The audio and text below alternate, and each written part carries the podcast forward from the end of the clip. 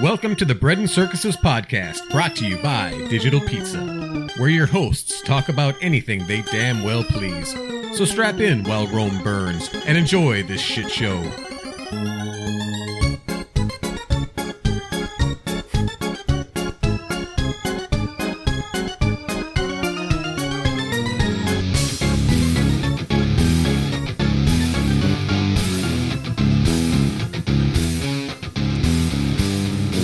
Once again to the Bread and Circuses podcast. I am Rooster here with Serial Express Line exploiter Crow.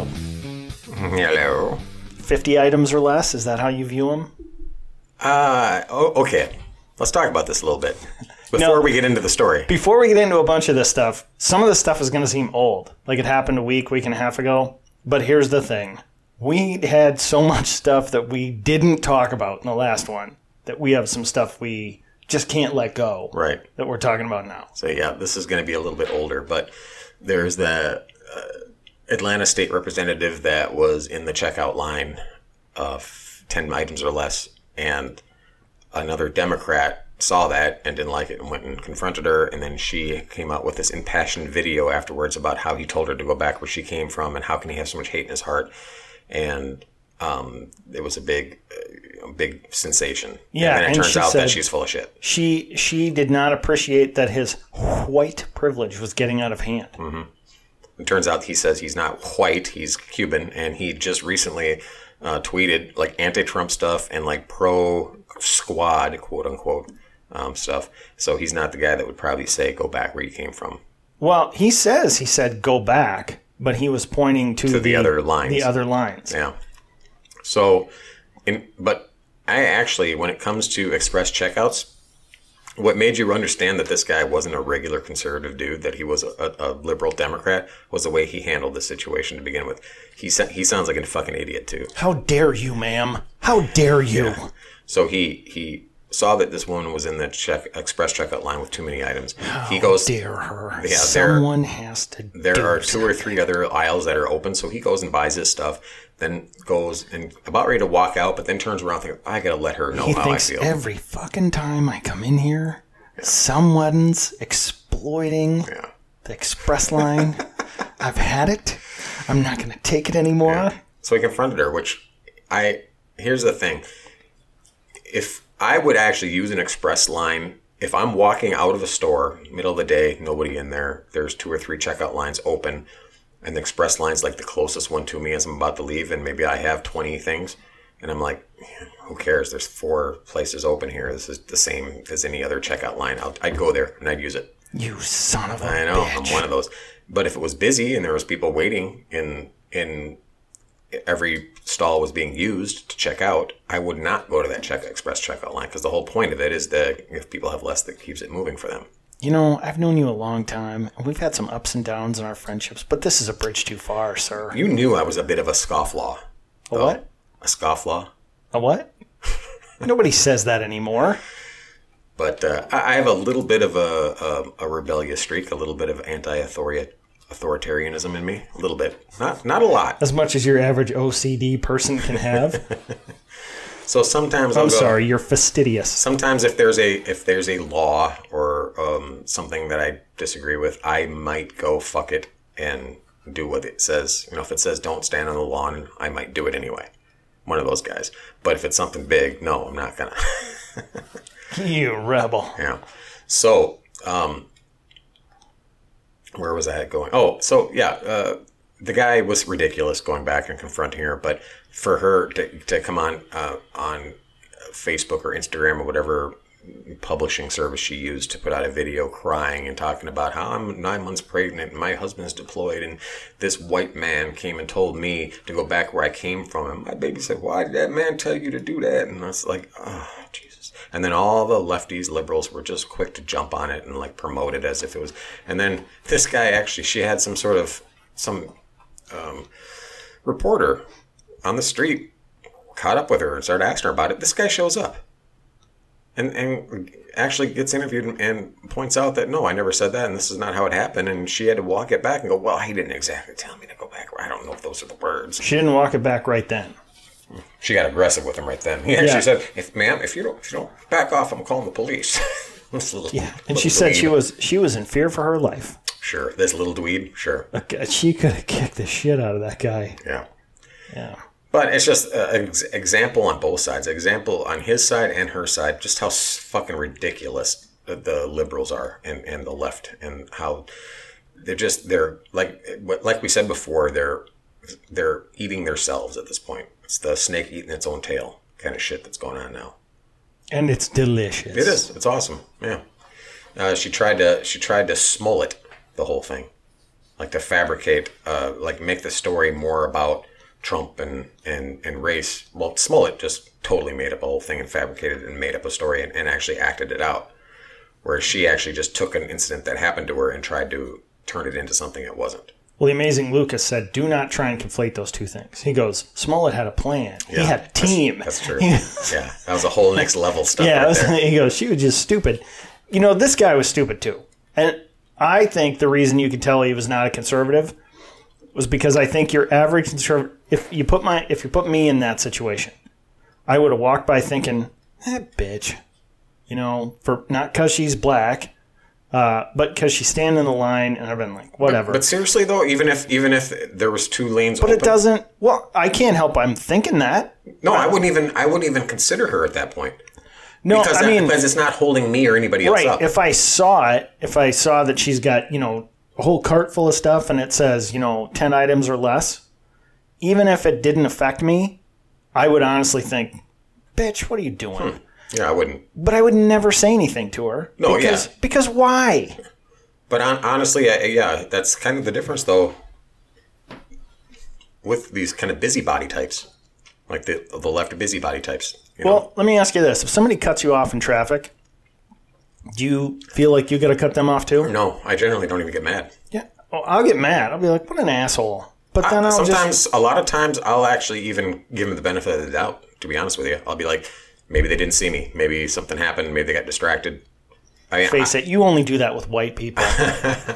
Yes, if I can see their complexion. Yeah. No, I, I honestly, I, I, I generally don't get road rage. I have gotten road rage, but I generally don't get it. I generally give people the benefit of the doubt because I know I've made stupid mistakes that probably look aggressive or look like I'm being a jerk, or I realize after I've done it, like, oh fuck, that looked like a jerk move that I didn't intend to do. Yeah, I have to embrace that I'm not a very good driver.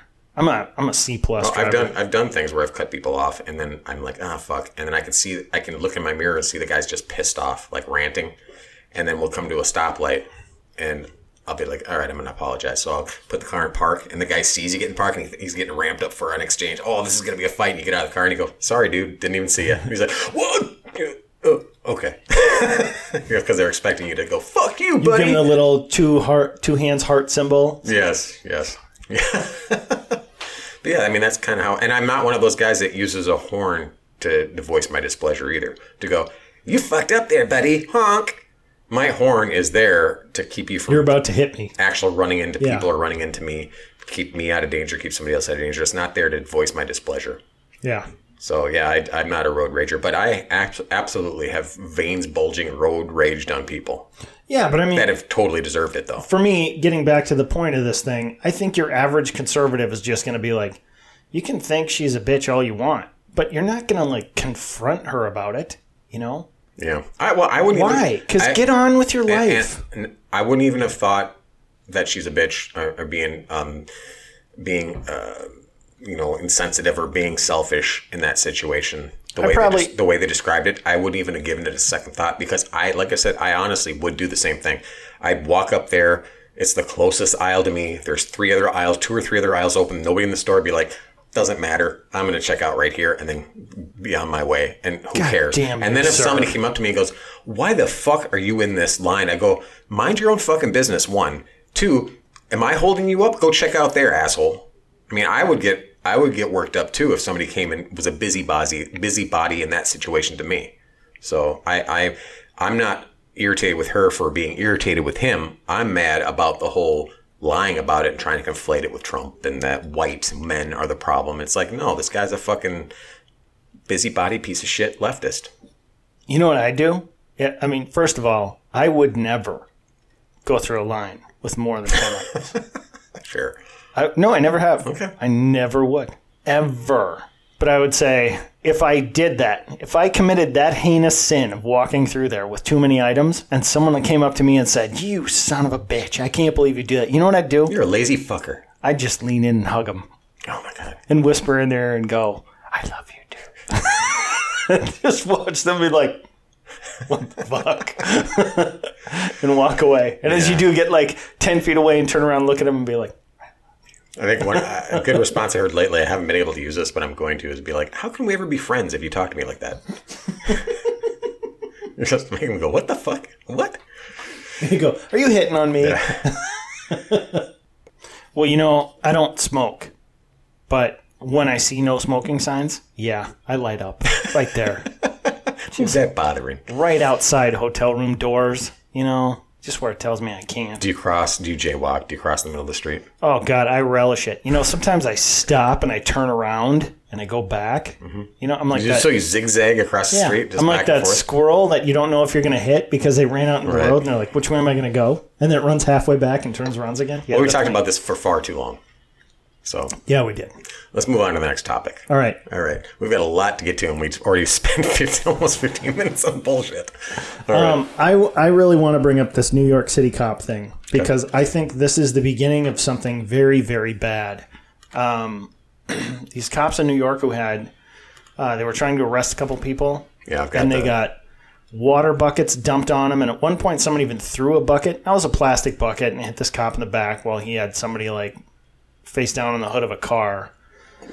But these cops are walking away and someone just like brazenly runs up right next to the cop and dumps a full like four or five gallon bucket of water right over his head. the cop takes it. Both of them, they just sort of walk sheepishly They're back basically to their cars. rookies, rookie police officers. One, I know one of them was. but they both are. One's only been on the beat for like a year. Yeah, and the other one's within his 90 day probation period. So yeah, the video, uh, somebody taking a video is laughing about it, how brazen these fucking assholes are. Um, there's a report uh, from uh, bar, barstoolsports.com. Mm-hmm. He writes his his headline is NYC assholes are dumping buckets of water on NYPD cops. Well, Mark Fuhrman, you know, from the O.J. Simpson case, he he said he was through the roof about this thing. He said you can't put up with that stuff. He goes, you have to be willing to meet that stuff with force. And he said because the next cop who walks in there might not get a bucket thrown at him, might get a brick thrown at him. And uh, you know, Tucker Carlson brought up. He goes, anybody over forty, and I am over forty, and I don't remember this, but he said this is why we have suburbs because people are just like, I got to get out of the city because he said 40 years ago, the you know inner cities in a lot of places Crime were a rampant. mess. There's no respect for authority. Cops were nowhere to be seen. Yeah. and you're gonna get there. And so the city of Bellevue, Washington, which I believe is a, uh, I, th- I know it's in, I know it's near Seattle. I don't know if it's a prosperous suburb or not. I'm guessing it is based on the fact that they're offering a sixteen thousand dollars sign-on bonus to a to uh, any licensed sworn officers who move from other cities. Yeah. And if you're, you know, I, I don't know if Bellevue is a nice area. I think it is. I don't know Seattle really well, but uh, that that is going to lead to cops in areas like I'll take the extremes, you know, Detroit, Baltimore, places like that, going, I'm just going to get the hell out of here and go work in a town that you don't have to deal with, you know, this kind of stuff. Yeah. So yeah, the 33 second video shows two cops in sopping wet uniforms. This is like the second video. The first video shows cops trying to arrest somebody and they're cuffing them in their car and there's water being thrown, bottles being thrown. A red plastic water bucket hits one of the cops in the head. Another video shows the 33 second video shows two cops in sopping wet uniforms walking away as water flies through the air towards their backs. At one point, a young man runs up behind one cop and dumps a bucket of water over his head, big bucket. One of the cops recently graduated from the police academy, and the other has about a year on the job. Sources said neither neither notified the NYPD about the incident before the video surfaced, surfaced on social media. Sources said a police source blamed the incidents on the NYPD's hands-off approach to these guys under Mayor Bill De Blasio. Who does that in their right mind, right, right frame of mind? People who believe there's no consequences. The source said there's a there's total anarchy out here. It's very sad. Yeah, I mean, this is what you're going to get. Yeah, they these they believe that they they have no absolute respect for authority. uh, no respect for, uh, forget the, even authority, respect for people doing their job. And these cops are totally cowed, totally. I mean, who in their right? Think about doing that to another professional. Think about if they did that to a construction worker. Well, I'll I'll take I'll take exception to the word cowed because it almost seems like in my mind I hear cow, maybe you mean it differently, but I'm cowed means like they're they're They're not cowed by the people doing it. They're cowed by the higher ups. They're cowed by people telling them, like De Blasio, telling him you can't respond to this stuff. no, I I mean cowed cowed to me strikes me as they're just gonna go well okay Well, that's what they did. well but no They didn't even report, they didn't even report it. I'm I'm saying that I don't see someone who's like simmering inside going these motherfuckers is a You're cowed. I wouldn't see that person as cowed. No, that's I would see that as like handcuffed, like they know they can't do All right, anything. yeah. I mean, it. Yeah, I, I'm not going to imply that the person that the cop didn't want to respond, right, and that's how I view cowed. But That's- they're, but they're, but they know they're not going to get backed up. It was like we were talking about yesterday when we brought this thing up. Either they're going to respond and they're going to get sued, you know, and their career's create, over, or create a giant incident because they actually have to pull their gun at some point. or there's 30 of these people there who are already brazen enough to throw things at the cops and walk right up on them and dump water on them that maybe this person gets rushed by a dozen of these people, you know? But these Fuhrman's point was these guys didn't even call for backup. They didn't even respond to it. They acted Yeah. like it wasn't even happening. They- Exactly. They, didn't even look in the direction of the people doing this. Yeah. So what that is that I mean that's the definition of cowed. I'm sorry. Even if they didn't even if they were infuriated inside, the way they acted were was cowed by if it was it wasn't by them specifically, it was cowed by the whoever's in charge and running things and telling them you can't respond or social media or just the zeitgeist of the day that they can't deal with this kind of stuff. Ooh, zeitgeist. Mm. Wow. Crow's been reading. Okay. But uh, the the problem with this is it's like uh, what uh, when the broken windows. Um, Rudy, Rudy Giuliani. Giuliani said what the doc, doctrine or broken windows doctrine. You have to you, you have to start even with broken windows and graffiti and stuff because if you if you allow that, then it just it, every, Yeah. everything goes. And he was he was right. He pretty much started getting um, New York started getting cleaned up and Times Square and all that was actually safe Well. I, I heard that the year before Giuliani took over and instituted this policy, it was it was uh, there were 2,500 homicides in New York City alone. Uh, These are the numbers I heard. I don't know if that's a lot for New York or not. There's one of the biggest cities in the in the world, but the following year there were 500. In other words, he cut it by But there's also the other side saying that that it was overboard because that's that's when people were talking talking about stop and frisk. Yeah, and- shaking down black people. So yeah, they're saying that the cops were being too uh, uh, authoritarian and that it was a police state kind of thing. And I think it wasn't quite that bad. Um, I think maybe maybe there was inst- instances where it probably went out, got out of hand, where people were getting harassed that probably shouldn't have got harassed. But you can't deny the results. Yeah. But they go, yeah, but what about the people that were un- unfairly targeted, unfairly or unjustly targeted? Yeah, I mean, but then there's got to be There a, will- a system to r- respond to that too. always be people who are unfairly targeted or uh, no matter what it is whether it's law enforcement or And there has to be some recourse for that. there's for them. always going to be something I, I i'm a there's a trade off. i'm a huge baseball fan and every year at the all-star game there's this big article about oh who got slighted in the all-star game this year it happens every fucking year life's not fair you know so let's get over this idea that everyone is going to always be treated the same all the time. You know, not that you shouldn't have, you know, fairness and everything. The cops should view people the same. But when they introduce a policy that in the implementation happens to treat a few people, not a race of people, not a class of people, but just a few people. You know, if a black person says, well, I was treated unfairly, but the lion's share of those people were not, and now it's safer, that's okay. Well, it's a trade off. Uh, there's a lot of libertarian types. I'm, I consider myself libertarian leaning um, and uh, liberty leaning, you know, I've, um, less government and all that kind of stuff. I, I lean that way. But there has to be structure. There has in a society. Otherwise, it's chaos. Otherwise, it's warlords, you know, or, or gangs running Right. the streets. So there's a trade off for for for a civil obedience and safety, there is trade off for liberty. There really is. Now, there there shouldn't be much trade off.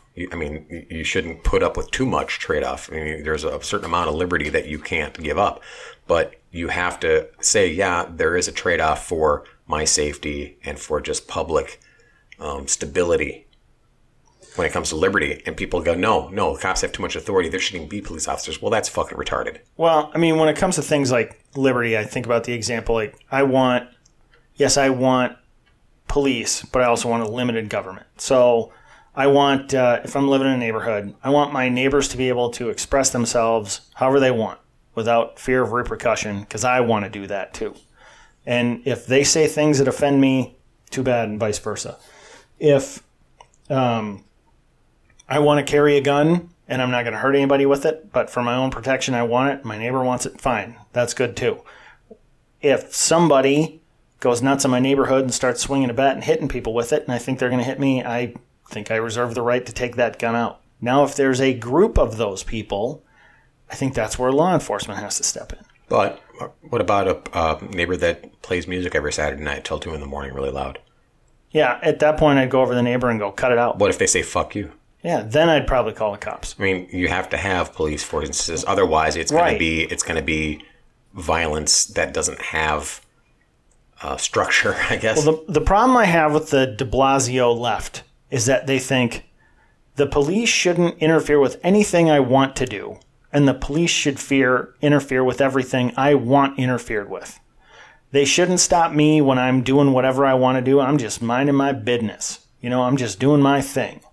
But when somebody else says something that I don't like, they got to stop them. And going back to this Georgia state representative about the thing in the in the supermarket, she's like, there will be charges pressed. On what grounds?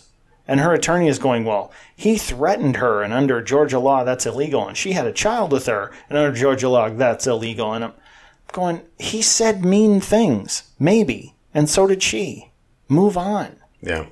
Well, another example is Antifa when they get into confrontations and then police are around to keep the peace and they're saying "fuck you, police" and "pig police are pigs" and "fuck you," and then they get into some sort of altercation where they got their ass handed to them. And then the first thing they're doing is running to the police. Mm-hmm. It's like "fuck you." I remember seeing years ago, and indulge my uh, law enforcement fantasy here. Uh, years ago, there were some protesters protesting something, and they handcuffed themselves together, but they used they covered their arms with PVC. PVC pipe, so the it was going to take longer because the They didn't. They didn't yeah. the the- firemen didn't know where to cut without cutting them. And I always wonder what would happen if law enforcement just rolled in and said, okay, well, everybody back up. You know, they're protesting. They have a right to do that. So let's just, you know, we're going to leave them here. And they formed sort of a circle around this circle of people and said, yeah, we're just until they start pissing themselves. they just left them. They wouldn't allow people to come in and help them, you know, like their friends and everything. They said, no, they have a right to protest. They're protesting here. You know, we can't, you know, what, what would happen in that case? It'd be- I, it- I think most of those protesters would lose their. They protest with the idea that law enforcement will indulge their rights long enough to let them get their point across. Yeah, and then if they decided that they were done with it and had to use the bathroom, and the police said, "Well, you know, we can't allow, we're not allowing people to interfere, or whatever," then it would be false imprisonment at that. point. No, if the cops just want go, you can go. Go ahead. We're just we're not letting anyone interfere with your protest. You know, it's like the people who block the highways. You know, when Black Lives Matter would block the highway, Yeah. they're relying on whether it's the police stopping them or the good nature of their fellow citizens that no one will just plow through them Oh, with the, a video, car. the videos where they plow through. Oh, I love those. but but they're they're relying on those people to do it. And if they pl- they can be standing there like they did outside the Minnesota State Fair a couple years ago, pigs in a blanket, fly, them like bacon. Yeah, that was the chant. And if somebody plowed through and sent 10 of those people flying, they would turn around and say, somebody's got to do something about those people. Their, their protest is relying on civil society, and which they're not really sort of willing to take part in. The biggest problem with this issue, with this incident right here, with the with the water being thrown and acting like it's no big deal, is that it it absolutely will escalate. Well, it's like the milkshaking thing. Yeah. Um, It was like, what's the big deal with the milkshake? And Carlos Maza was like, hey, you should milkshake them all. And then within two weeks, people in Antifa are throwing. But just because they're cops, they're afraid to respond because of the added pressure. If that was, like I said before, if that was any other, if that was a construction worker and then they came up and started doing that, the construction workers wouldn't take that shit. They'd start fucking unloading on these assholes. Yeah. And they'd be had every right to do so. Um, the cops would have every right to turn around and respond somehow, but they're so afraid of consequences that that that or, or that it'll it'll be spun to look like they're being um, uh, brutal or brutalizing Yeah. people that they their their hands are fucking tied and they're cowed. So if somebody would have said, one of those cops would have said, that guy's run up on me with the bucket, that that's it, I'm going to tase him. And they tased him and dropped him right there. And it escalated. Another cop showed up and uh, it got bad. I, you know, the commentators on the left would say, it's water. Yeah, big deal. There was even a woman who lives in the neighborhood goes, the cops were participating in a little fun. It happens this time of year every year. It's hot, blah blah blah. And the reason I guess that these buckets were out is it was Harlem, and there's a lot of these places don't have air conditioning, and the kids are out playing in the fire hydrants, throwing water on each other. But her thing was like, oh, the cops were just participating. Everybody knows it. It's no big deal. It is a big deal. You don't get to just dump stuff on there. And you know me, I'm I'm not like a super violent guy. I wanted to punch my TV watching that stuff. I was so mad. yeah, yeah. On their behalf, I was angry, and uh, Well, I was also angry at them. It's like, come on, guys, do something. yeah, if you're yeah, if you're gonna allow yourself to be disrespected like that, you're contributing to the problem. Yeah. because that that's it it's going to be really bad. Well, I mean, there's instances where the Antifa was protesting against some you know right wing organization, and in these in Portland and in San Francisco, and the police actually exacerbated the situation by allowing Antifa to basically run free, and then at certain situations hurting. Like shutting down the conservatives because they're the ones that aren't going to fight back against the police because they respect them. Mm-hmm. So they deal specifically with the conservative factions because they knew they weren't going to have a problem with them. And then they would shut them down and then they would herd them into certain areas or t- say, you have to go home, but you, you can only go this way. You can't go that way. Well, they go, this way is taking us straight into Antifa. Well, deal with it. And so it's like, okay, you're, you understand what you're doing here. You're get taking people that respect you and, and respect authority and respect the police and want to abide by the law, and you're making them become resentful of you too because you're treating us worse because you're afraid because you think, well, we're gonna de- we're gonna take it, and they're not. So we're not going to cause a escalation because if we if we deal with Antifa, there'll be an escalation. Then we'll have to pull our guns or tasers, and then all of a sudden our jobs are on the line, and we don't want to deal with that. But you guys, since you respect us, you'll do what we say, and that fucking shit that that pissed me off right there too. It's like, all right, if you're not going to do your job to you know a, a, and and deal with people equally, then then what's the point? Why are you fucking here? Yeah. Then all of a sudden you're no longer somebody that I'm grateful to see or somebody that think, oh, there's police here. This will be good. This is going to be a, a calm situation or they're going to have things under control. No, I'll look at them and go, okay, they're going to fuck with me now because they've done it in the past. Well, there was a And that's where I see the Black Lives Matter or whatever people seeing the same thing. Yeah. Where they go, all they see is the brut- police brutality against black people and their, from their perspective, and then they lose respect there too. Well, I can kind of understand that if I'm getting that from from seeing how the police are treating conservative protesters as opposed to liberal pro or the Antifa types, because whatever reason, if it's targeting based on fear that they're fearful of escalating because they're dealing with maniacs on that side and they're, and they're more reasonable on the right that's still the, the the net effect of that is to make me go well fuck you Well, and the problem is everybody sees this going back to this state representative in the line. She's like, this white guy approached me because I'm a black woman.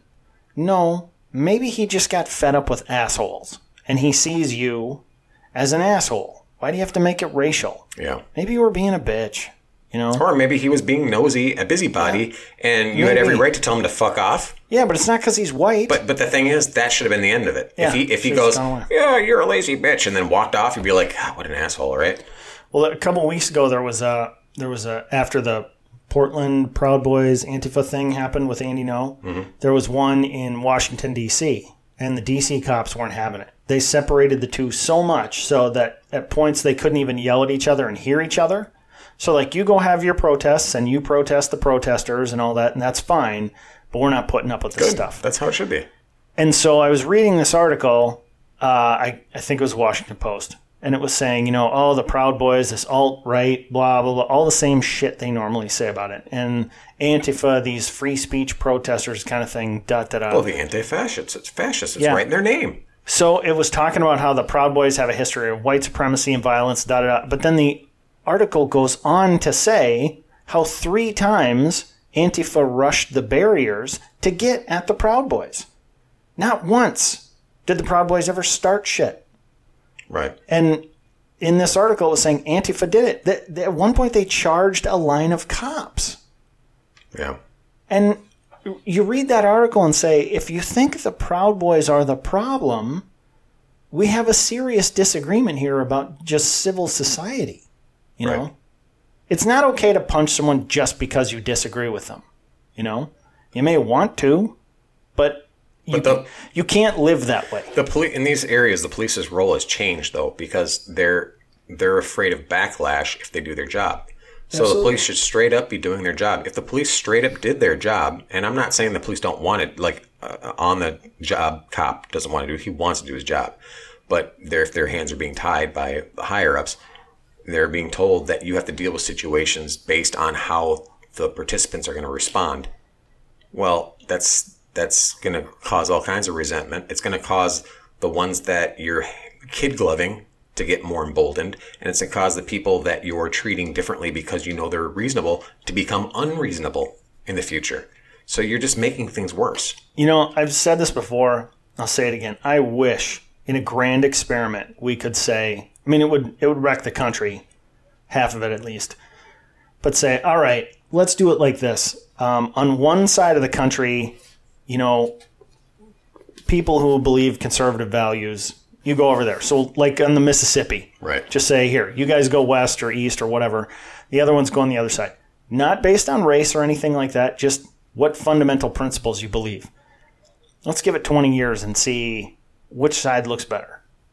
And it's the the side know. that's a left is going to be a freaking shit show Yeah, you know, and they they they'd eat themselves. because they have to they have to bitch about something and if you remove all the conservatives who are they going to bitch about you know Yep. right would you rather's Yeah, let's do some would you rather's. All right. Whoa, that one's a little little harsh. I don't know if I want to do that one. all right well now you got to say what it is Hmm. Would you rather donate only your heart to a young baby in need? Why, why are you trying to make me laugh in the middle of this? i don't know You fucking jerk. I'm not a rectum slammer. No, I'm not a rectum fondler either. I'm using a creative cursing book to throw them off Would you rather donate only your heart to a young baby in need when you die, or all of your other organs except your heart to various adults in need? That, that is a ludicrous question, the way they frame that. i don't know. You know i've thought about this. Um, but i mean having kids you know if something heaven forbid something terrible happened to them and they're they passed away and their organs could help somebody else. You see the story a couple times a year where like the family who lost someone gets to hear the kid's beating heart in somebody else's chest. Oof that's a powerful thing Yeah. Right. When it comes to uh, baby in need, baby in need as opposed to adults. Every time. i don't know if you could save that many adults Yeah, baby in need. In innocent life above all. yeah that one's tough i don't know if i can answer that All right. Uh, would you rather spend the rest of your life rescuing abused and abandoned animals or counsel runaway teenagers? I don't think I could do either one of those. I don't think I have the stomach for either one of those jobs. Counseling runaway teenagers might not be so bad because you're trying to. There's whatever reasons you you actually probably would be helping some that are in bad situations, and then also ones that are just you know emo and just tr- trying to convince them that it's not so bad at home go back home, or the ones that have bad home situations getting them the help they need. But it'd probably be pretty draining. I'm not real sympathetic to. Um, I think I don't want to say the average plight of the average runaway because I don't deal with a lot of runaways. Um, I don't really deal with any runaways, but you know, I'm just thinking your average teenager. I just I don't deal well with Well, most and of then there's also the just the creep factor as an uh, adult male dealing with teenagers. Yeah, you just I mean, don't want to get in that situation. Even if even if you could remove that from it, I don't think I would have the patience to deal with some of their bullshit. On the other hand, I don't think I have the fortitude to deal with the situation that some of those animals. I'd be a blubbering mess if uh, they're me too. abused and abandoned animals. I, I couldn't do it just because you, every time I watch those damn videos, I'm I'm a blubbering mess. Yeah, So I don't know if maybe you would get maybe you get immune to it a little bit or inured to it a little bit. But I, I guess it, I would default to the teens thing because at least in some cases we can go listen up, you little fuck, get your shit together. That will fix some of them. You know? or just being a friend and kind of yeah. a good influence on them would be would be worth it. But I don't know. I don't know. All right. Um, ooh, this is a good one. Would you rather know the exact time and place you'll die, No, or no. have the option to choose how you will die? No, I'm not doing the first one. I'll I'll pick how I'll die. Me too. Yeah, I'd, I'd I- pick I do not wanna know not know when. when. Yeah, I have enough time when making I'm a sweet, sweet love. I have enough trouble when I'm waking up in the morning and you wake up like seven minutes before your alarm, just sitting there going, God, in seven minutes that thing's going to go off. It's going to wreck my day. you know, I mean, No, here, here you'd be like, well, in 14 days. knowing, knowing the time and place, you'd spend all of your time trying to avoid that, and it, it, would, it would wreck your life. You know what even be worse? I mean, hmm. it's like to be, you say, okay, I'll handle for knowing the time and place. And it's like three days from now. You're like, what? yeah. all right, back. back I've always said it like 85 years old, you know, when I've lived a good life and and uh, all of that, that I want to like step off a curb and get hit by a bus. You know, like not see it coming. Yeah, I want to. I want to die peacefully in my sleep, not uh, terrified uh, like all my passengers. Yeah. all right. Um, you want to talk about Tommy Robinson?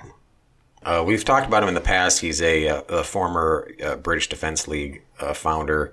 He he quit that organization in Europe because it started to get a little too. Um, White nationalist? yeah, I think I think that was the thing, and he was like uncomfortable with that, so he kind of got out of that. He came became um, a reporter for uh, the Rebel Media, which is a Canadian-based uh, news Far right wing one. uh, run by Ezra Levant. Um, but he basically was reporting on stuff that was not getting reported in London and the UK and all the the shires over there. I don't know what you call the little cities and towns, but it was the, with all this um, Muslim influ- uh, in- influx of immigration of Muslims. There was a lot of crime, a lot of um, grooming gangs was a big thing. There's a lot of rape going on. It was just, it's crazy, and it was being unreported, um, basically because of London's really overboard PC bullshit culture. And I think Sadiq Khan had something to do with it too. Yeah, their mayor is is a, is a Muslim now, and he, um, you know, wants to put on the happy, bright face of well, Muslims are great, and we need more Muslims in here. No, they're not. They're they're destroying your fucking society. So Tommy would do that, and he'd report on it. So he's public enemy number one over there, and they've done nothing but the media over there has been, you know, they have slandered him and slammed him, and he's gotten in, uh, put in, in prison before for bullshit, um, basically for defending himself. Yeah, there's a couple videos. He's, he's pretty cool. A couple. He's a working class kind of guy too. Which there's a there's a kind of a class structure in the UK that we don't really have as much here. Where if you are like a working class guy, you are looked down upon And you're always going to be a working class guy. by the upper class. So, and even they have different accents, and they're treated differently based on their accents. Like there's a Liverpool accent, there's the snooty British accent, you know. But whatever, he he's like the working class guy, and uh, he's he's constantly harassed because the media media reports that he's a hooligan, far right, racist. This and he's not. He's they conflate you know being anti-Islam with being racist. Of course, they say that because you know that's what they do. Um, but it kind of works over there because they don't have the freedom of speech we have over here. So the the public doesn't get as much. They don't get as much um, diversity of of opinion, even though it seems like we don't get much over here either. But they get even less. So what what the main, mainstream media and the government, which basically tells the media what to say, say that's what people believe. So there's not there's a lot of misinformation over there that's not they're not be they can't push against. Now they're starting to get there where they can, but it's still pretty tough. So, um, he was sent to prison. You know, kind of a it was a clown show. He was reporting on. Uh, there's we've talked about this in the past. There's these thousands of girls over there have been uh, groomed and um, turned into basically sex slaves by Muslims. These Muslim grooming gangs. They're from um, you know Turkey or whatever. Um, and what they do is they target these girls you know, that are disadvantaged or whatever in these these lower class neighborhoods or whatever. You know, give them booze, give them drugs, or give them candy, or give them money, and then it's what typical groomers do, to, Right. and then turn them into basically pimp them, turn them into um, um, sexual prostitutes or slaves for other men. And it, it's been it was happening for years, thousands of girls, and it was not getting reported. It was getting suppressed. There was there was points where these guys weren't getting arrested because the people in charge of running the um, investigations were afraid of being called racist. Right. It was ridiculous, and Tommy was he was incensed by it, like he should have been, and he was reporting on it. He's one of the main reasons people heard about all these, you know, like the uh, even the there was a couple of years ago the New Year's Eve celebration where in the different countries like in Germany in Germany and. France, um, Sweden, where the Muslim gangs were just out and just having a heyday molesting women Yeah. and that's part of it. The Muslims that are coming over aren't integrating into the Western society, and they look at they look down on the women of the Western society as as basically whores, and they deserve it. And if they're going to be, if they're not going to wear their their hijab or, or if they're going to show their legs, they're just they're asking for it. Yeah. Um, and the thing is, the uh, PC, you know, guilty white, you know, Europeans over there are afraid they don't know how to deal with it. So um, he reported on an instance where there where they actually finally had some arrests of a lot of these these gang leaders of these uh, grooming gangs, and they were in in court, and he was reporting on it. Well, in Europe they have they don't have the freedom of the press and freedom of speech laws we have here, and they instead of sequestering juries and not letting the juries hear news while they're deliberating, they don't allow the media to report on cases in order not to influence the the case, which is which if it sounds like bullshit to you, it is bullshit. It's stupid and it doesn't get enforced um, to the point where it only gets enforced against people like Tommy, not enforced, you know, um, the other way around.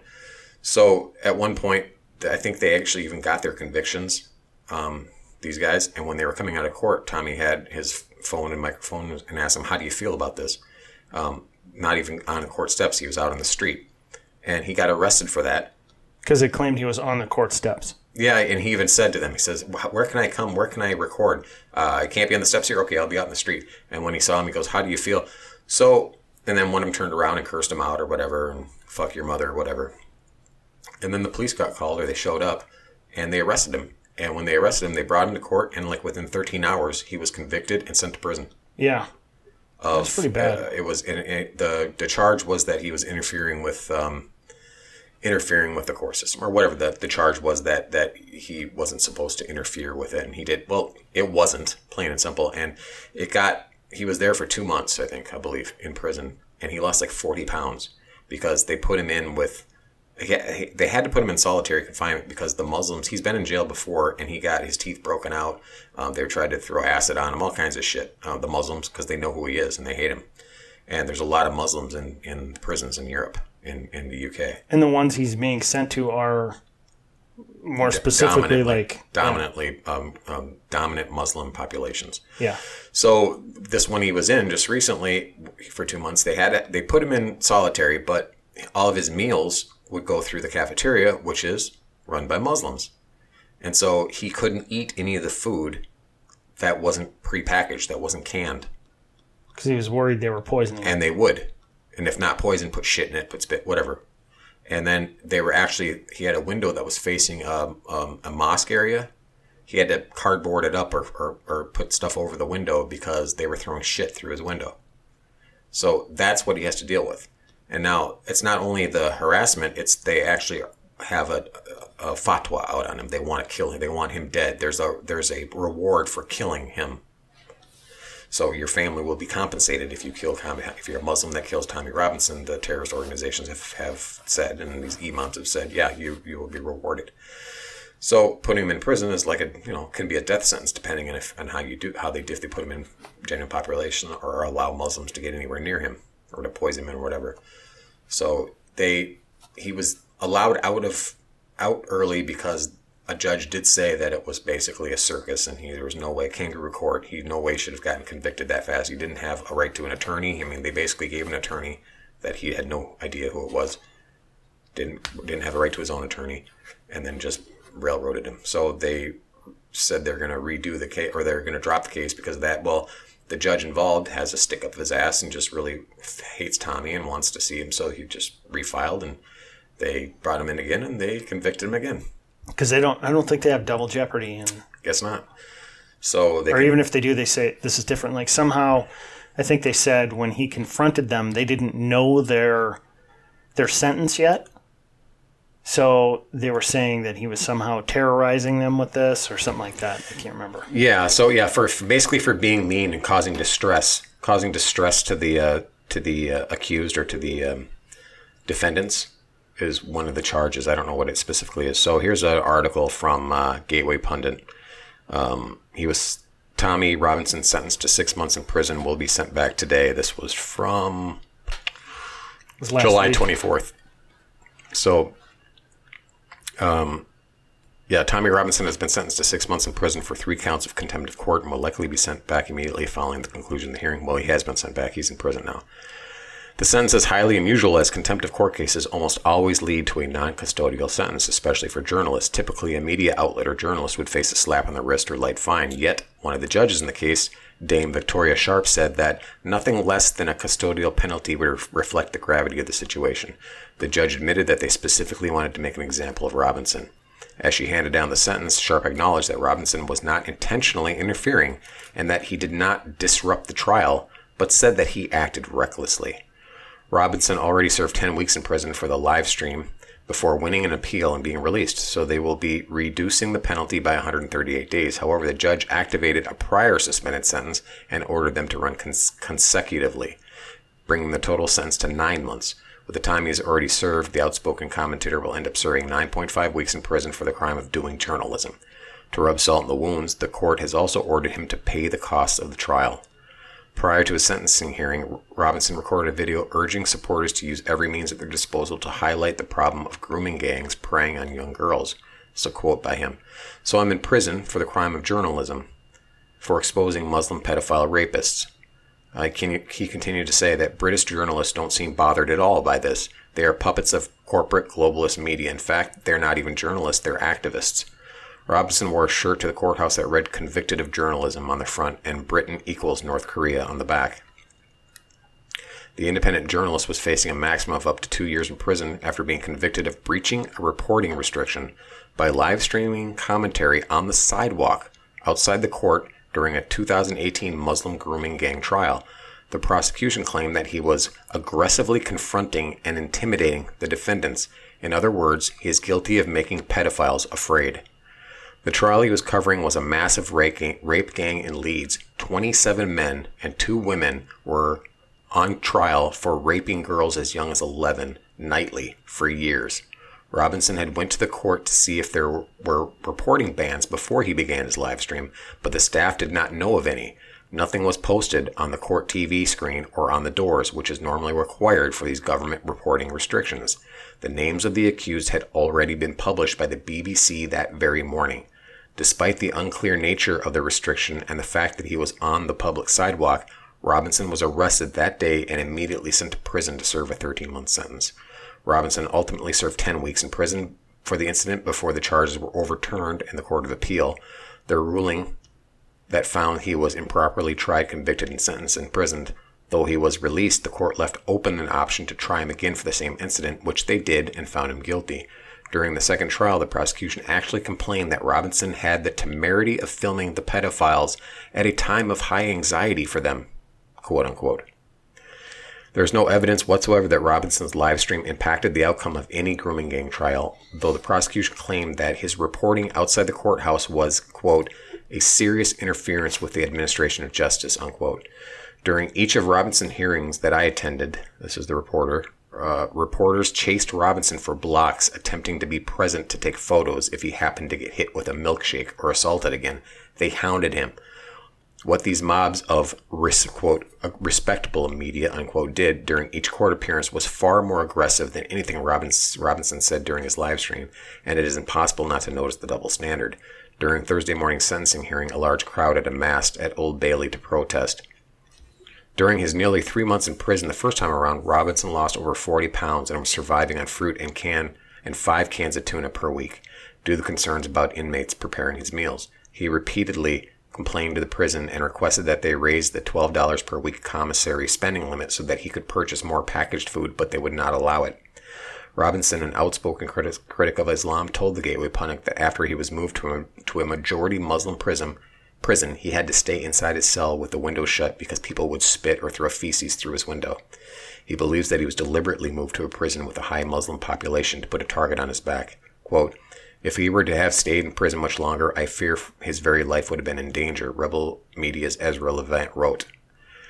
Additionally, while in prison, Robin was only allowed to see his wife and child twice for one hour each time. At one point, he was told by an inmate that his family was going to be attacked with acid. The court was not concerned with his safe, safety upon returning to prison.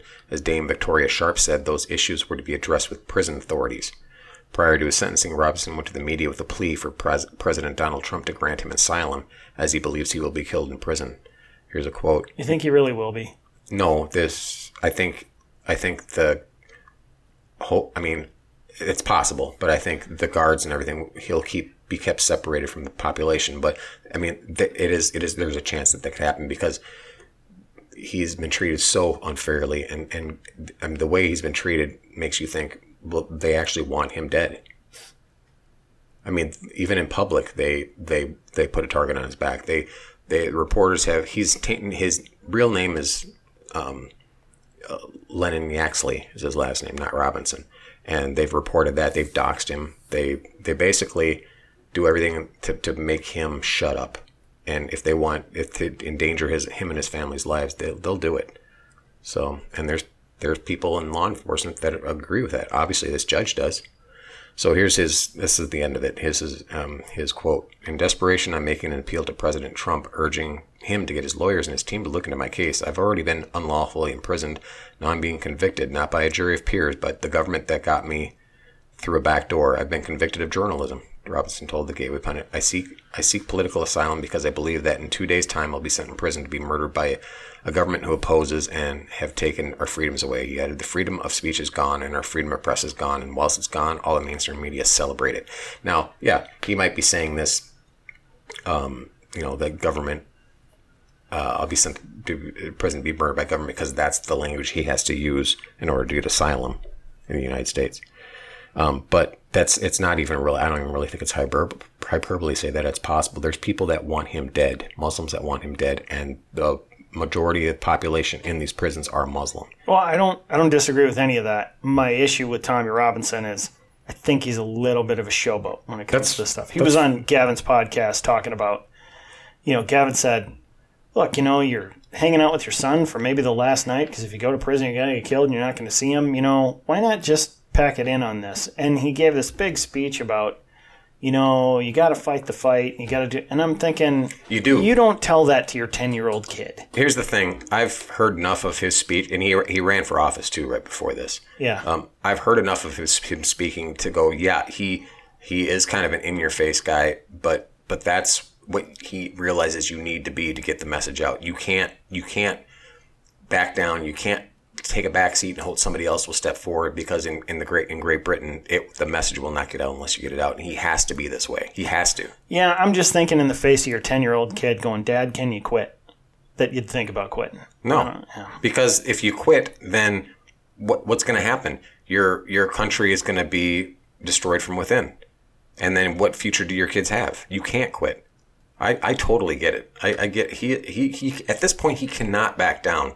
If he backed down right now, that would that, would- that would actually be worse for his kids in, their in their view of him and in safety. Their actual safety would be worse for them him to back down now than not to. See, I think his kids are safer with him out than in.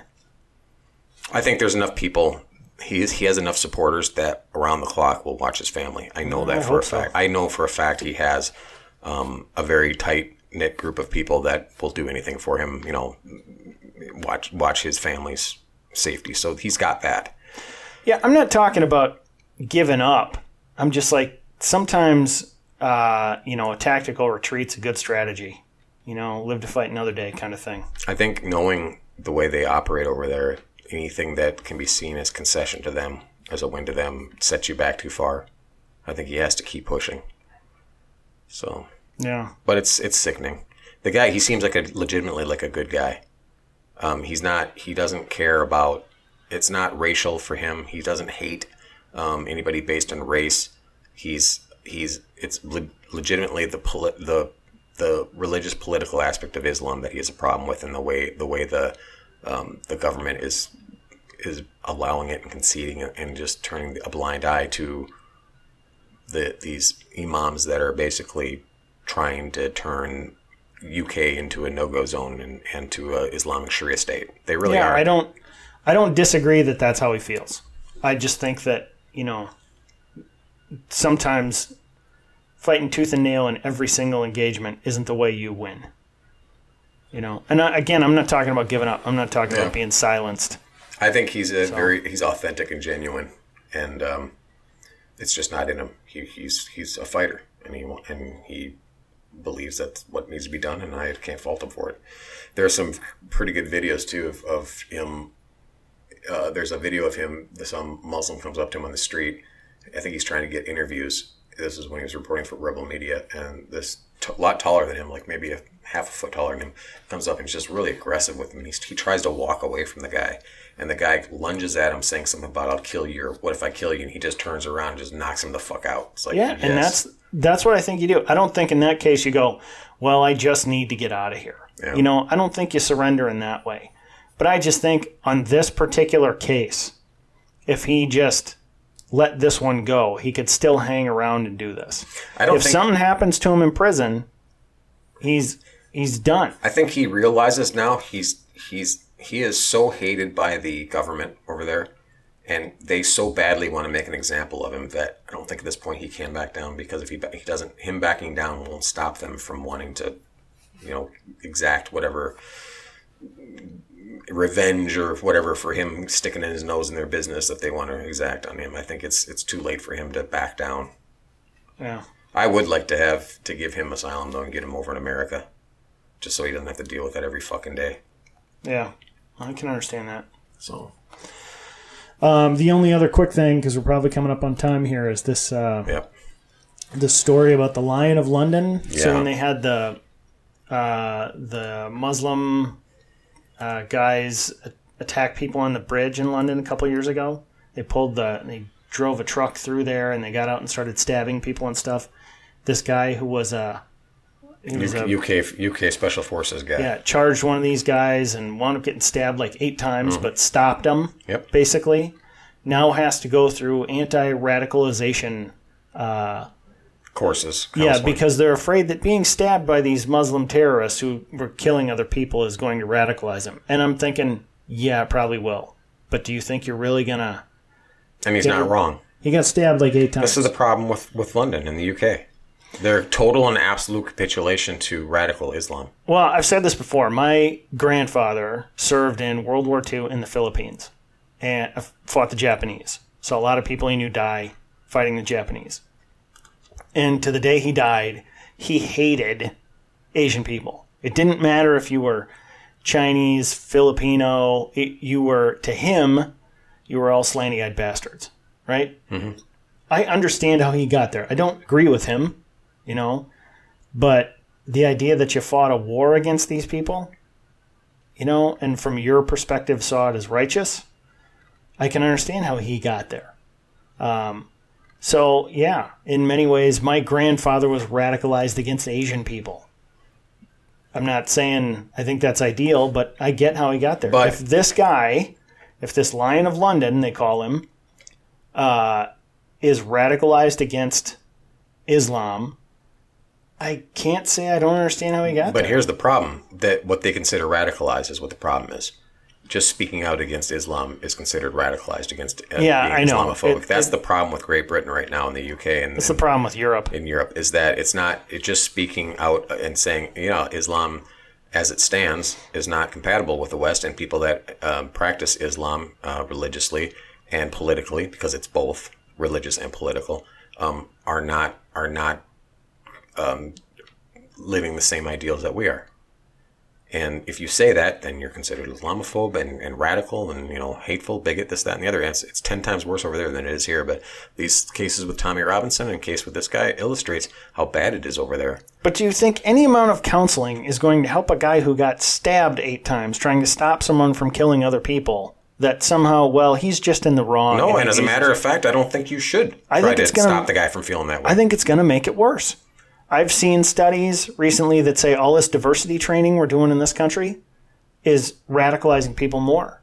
well, yeah, It's making it's making people who would not have thought about race think about race in everything Yep. all the time. It's a quick article here about this guy. Might as well bring it up. You going to read more? Yeah, I hate doing that, but um, Luke Ro- Rosiak from the Daily Caller. So, a man famously lauded as a hero in 2017 for fighting off terrorists on the London Bridge has been forced by British authorities to attend de-radicalization classes over fears he may become extremist after being stabbed eight times. 49-year-old Roy Larner became known as the Lion of London Bridge after three jihadis in a van plowed into a crowd of people on London Bridge before stalking from building to building, killing seven people, and eventually reaching the Black and Blue pub where Larner was drinking with friends. Quote, they had these long knives and started shouting about Allah. Then it was Islam, Islam, Islam, Larner said. Like an idiot, I shouted back at them. I took a few steps toward them and I said, Fuck you, I'm Millwall, he said, referring to his favorite soccer team. He fought them off with his bare fists, sustaining serious stab wounds all over his body, but allowing dozens of other pa- patrons to escape. The BBC called him a hero. Brits pushed for him to be awarded one of England's highest honours, the George Cross Medal, and a Swedish brewery named a beer after him. Larner has now been added to a terrorist watch list um, known as Britain's Prevent Program after fears he, be, he could become an anti Islam extremist. So here's my question. Let's say it was a white nationalist guy who hopped in a van with two of his buddies and plowed into a crowd of um, uh, is uh, followers of Islam when their church was getting let out Yeah. and started stabbing people. And one of those people attacked him and stopped him. Who would be going through the radicalization training? Yeah. It'd be the guys in the van. Yep. So Larner told the paper they treat me like I'm a terrorist, but I'm not political at all. The Sun reported that he was added because people on the far right who were anti-Islam had contacted Roy because of his role in stopping the terrorist incident. Uh, a year after his 12-day stay in the hospital and 80 stitches from the terrorist attack, Larner was charged with a crime for possessing illegal painkillers. He was also nearly jailed after spitting on a black photographer while yelling about foreign expletives who stink like shit, the Daily Mail reported. The city of Rotherham, more than in the city of Rotherham, more than 1,500 British children were allegedly sexually abused by hundreds of mainly Pakistani men over a period of decades, as authorities did little in part because of fear of being thought as racist, according to an independent government review of police conduct. UK Home Secretary UK Home Secretary Sajid Javid said he would provoke would probe the cultural drivers behind grooming gangs, gangs, but police in the city of Northumbria said they could track down anyone who posts offensive comments about grooming gang, gangs and prosecute them, which has happened. Under London, under London Mayor Sadiq Khan, police have confiscated cutlery and common tools like screwdrivers from citizens, saying they are used by gangs as weapons. In Scotland, a man was arrested for having a potato peeler. Meanwhile, while in 2016, the year before the London Bridge attack, there were 500 acid attacks in London.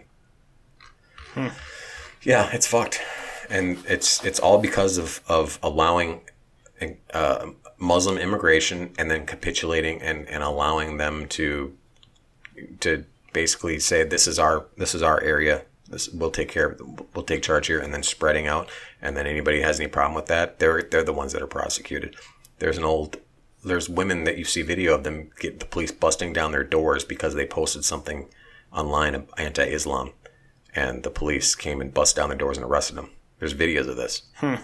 You remember we talked about this one where she was out in the street, upset that there was Muslims praying, And they go, well, you don't allow people to do any other overt religious things. Like Christians can't have services out here. Why are there Muslims praying? Police got involved and they're like, what's your name? So I'm not telling you my name. He goes, why do you need my name? But then shortly after that, she was home and she turned on her phone because there was police at her door. There were police at her door. And it was about that instant they found out who she was, tracked her down, and then she wouldn't open her door and they busted down her door and arrested her. Took her away. Oh, well, this is why you gotta have freedom of speech. Yeah, you have to. And you have to you have to have freedom of speech and even speech you hate and you dislike. As long as it's not inciting violence. If it's not terrorists recruiting terrorists and not somebody saying, Hey, go acid attack somebody or hey, go um, go bomb an ice facility. By any means necessary, go take care of that ice facility. As long as oh wait a minute. People are saying that over here and they're getting away with it. No, you just you watch too much Fox News. Yeah. You watch the fake news. That's why you know. You think that's happening. But uh, It's it's a false flag. It's fake news. Yeah. So Islam is a problem. I'm no I'm no fan of Islam. I'm no fan of of allowing um, Muslims to have their own set of laws and courts in society in societies they set up in, which is Sharia courts, and they're supposed to be in even in Minnesota they're doing this. There's informal Sharia courts set up that are supposed to take care of certain um, things that the law normally would take care of, or civil law. Yeah, I don't I don't care what religion anybody is or anything like that. I just you gotta live you gotta live by the rules here. You know, that's it. And I remember years ago in Minnesota they had a lar- they have a large Hmong population. There was a generation of Hmong men who sort of knocked their wives around, and these women were starting to step forward and saying, "Hey, I'm being beaten at home," and you know, uh, law enforcement officials were uh, going after these families, and the men would say their defense was, "Well, that's how it is in our culture," and we didn't stand for it. People said, "No, you don't get to treat your family like that," and they went, "Okay," and they started living by the rules here, you know, and nobody was afraid of them being too butthurt over it or anything like that. Yeah, the problem with Islam though is, though that it's got a political component to it that that, Yeah. that a lot of the other people, the cultures and societies that and religions don't have. So it makes it a lot more dangerous, Yeah, especially if it's if it's if if it's a if you're very uh, adherent to Islam, it's it's not compatible with the West at this point. Yeah, I mean, I've said it before, I'll say it again. My views on immigration are if you're going to come here, learn the language, assimilate, live live by the rules, pay your taxes, mind your own business. And there's just too many people moving here who don't want to do that. Right. So, All right. Well, let's end it on that happy note. yeah, exactly. You promise not to read anymore? Yeah, I have Okay. too much reading. That's what happens when I'm too um, uh, prepared. I have all these articles to read. I should just not be prepared. Just There you go. There you go. All right. So if anybody has any comment on that, if you think I should be prepared or not prepared, it's crow at breadandcircusespodcast.com or you can harass Rooster at rooster at breadandcircusespodcast.com. Yeah, you can try and harass Rooster, but he doesn't care. Um, or look us up on our Facebook page, leave us a rating. It's Bread and Circuses Podcast. See you. Bye.